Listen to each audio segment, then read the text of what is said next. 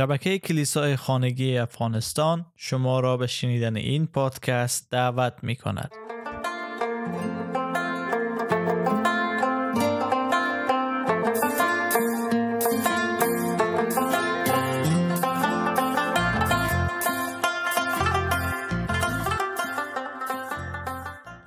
در بررسی کتاب پینجاه دلیل که چرا عیسی آمد تا مصلوب شود، امروز میرسیم به دلیل نهم. عیسی مسیح آمد برای آمرزش گناهان ما مصلوب شه که در افسیان فصل یک آیه هفت میخوانه.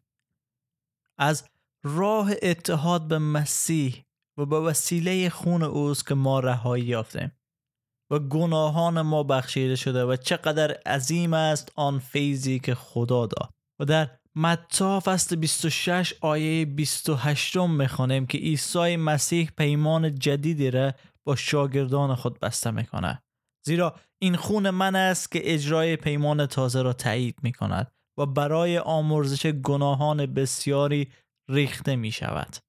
خب حالا چی معنا داره که عیسی برای آمرزش گناهان ما آمد؟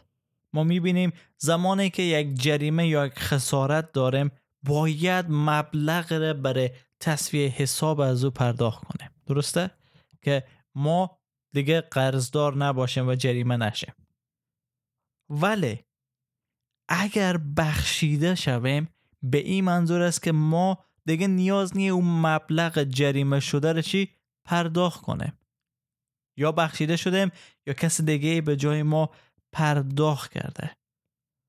بخشیده شدن به این معنا نیست که ما هم پیسه بدیم هم تسویه حساب کنیم و هم بگیم خب ما بخشیده شدیم خلاص شدیم. نه، اگر تسویه حساب کنیم که ما مبلغ پرداخت کردیم، بلکه بخشیده شدن نیازمند فیض است. فیض او چیزی را که ما شایسته از اون نیستیم او را پرداخت میکنه.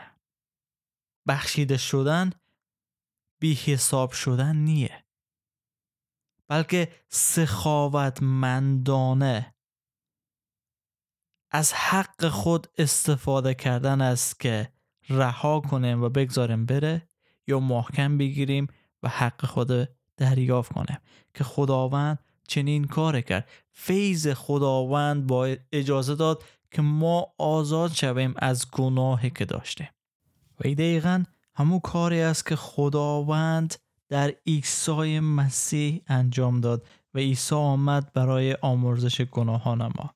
در نامه اعمال رسولان فصل ده آیه چهل و سه میخوانه: جمیع انبیا به او شهادت میدهند که هر کسی که به او ایمان آورد به وسیله نام او گناهانش آمرزیده می شود. واو، به وسیله نام عیسی اگر ما به او ایمان بیاریم خدا دیگه گناهان ما را بر ضد ما نگه نمی داره و این شهادتی است که خود کتاب مقدس برای ما میده. در اشعیا فصل چهل و سه آیه بیست و پنج می خوانیم که خداوند چنین میگه: با وجود این من خدایی هستم که گناهان تو را می بخشم، چون این ذات من است. من از گناهانت بر ضد تو استفاده نخواهم کرد. و در مزامیر فصل صد و سه آیه دوازده می خوانه: به اندازه ای که مشرق از مغرب دور است به همان قدر گناهان ما را از ما دور می سازی. و این کار کار خود خداوند هست که گناهان ما را از ما دور بسازه.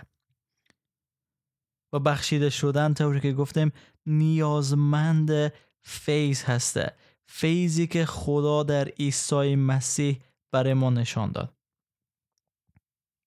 و اگر ما بگیم خب ما هم کاری هستیم در اینجا، ما هم توبه کردیم، ما هم پشیمان هستیم، دیگه نمیریم گناه نمیکنیم، نه. اگر شما قتل کنی، دزدی کنی و بری پیش قاضی و بگی من پشیمان هستم، من توبه کردم، آیا قاضی شما را میبخشه؟ خیر. قاضی باید عدالت خود به اجرا در بیاره و حکم بر علیه شما صادر کنه.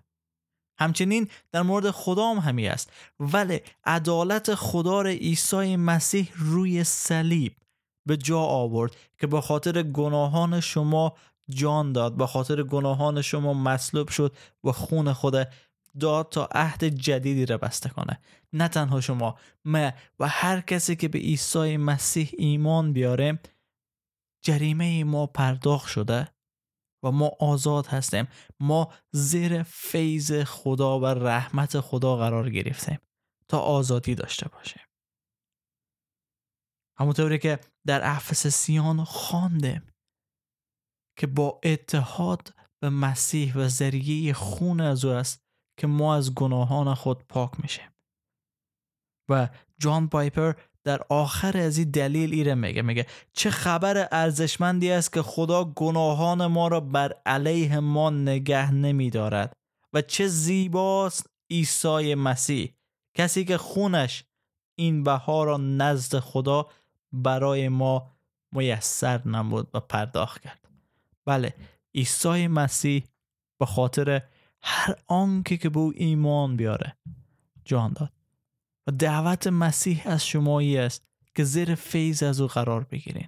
راه برای نجات وجود نداره. همه ما باید قضاوت شویم، همه ما باید پاسخگوی اعمال خود نزد خداوند باشیم و اعمال نیک نمیتونه ما رو نجات بده، چون گناهان ما فراتر است از اعمال نیک ما و عدالت خدا اعمال نیک ما رو نمیبینه، بلکه عدالت خدا شرارت ما رو میبینه و میخواد او رو مجازات کنه، چون ما بر علیه خدا دشمنی کردیم. هر چقدر خوبی هم بکنیم، دشمنی که ما بر علیه خدا داریم زیادتر است. پس خدا خودش راه را سنجید و او قربانی کردن عیسی مسیح بر روی صلیب بود. و امیدوار هستم که این آیات و این موضوع قلب شما را لمس کنه، به شما قوت بده که در ایمان خود رشد کنین، ثمر بیارین و محکم بچسبین به عیسی مسیح. و اگر هنوز به او ایمان نیاوردین، قلب خود به خداوند عیسی مسیح بسپارین و بدانین که او شما را نجات خواهد داد.